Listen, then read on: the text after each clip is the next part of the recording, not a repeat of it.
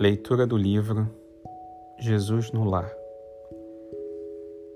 Psicografia de Chico Xavier pelo espírito Neio Lúcio.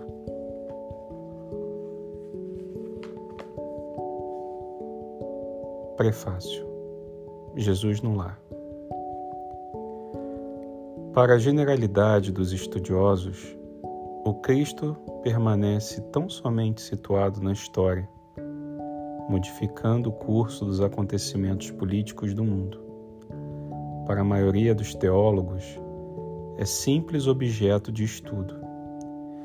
Nas letras sagradas, imprimindo novo rumo às interpretações da fé, para os filósofos, é o centro de polêmicas infindáveis e para a multidão dos crentes inertes, é o benfeitor providencial nas crises inquietantes da vida comum. Todavia, quando o homem percebe a grandeza da Boa Nova, compreende que o Mestre não é apenas o reformador da civilização, o legislador da crença, o condutor do raciocínio ou doador de facilidades terrestres, mas também, acima de tudo, o renovador da vida de cada um. Atingindo esse ápice do entendimento, a criatura ama o templo que lhe orienta um modo de ser.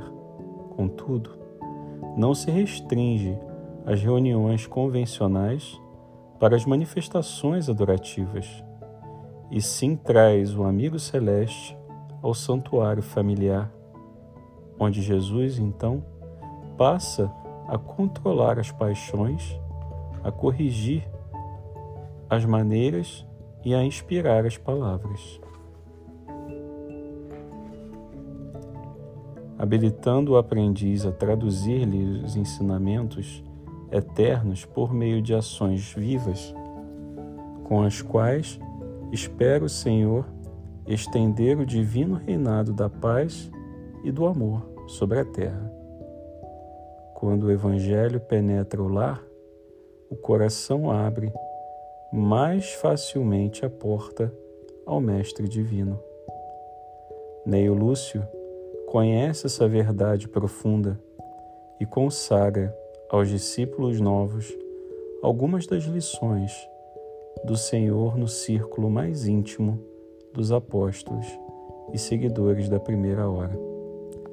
Hoje, que quase vinte séculos são já decorridos sobre os, os, as primícias da Boa Nova, o domicílio de Simão se transformou no mundo inteiro.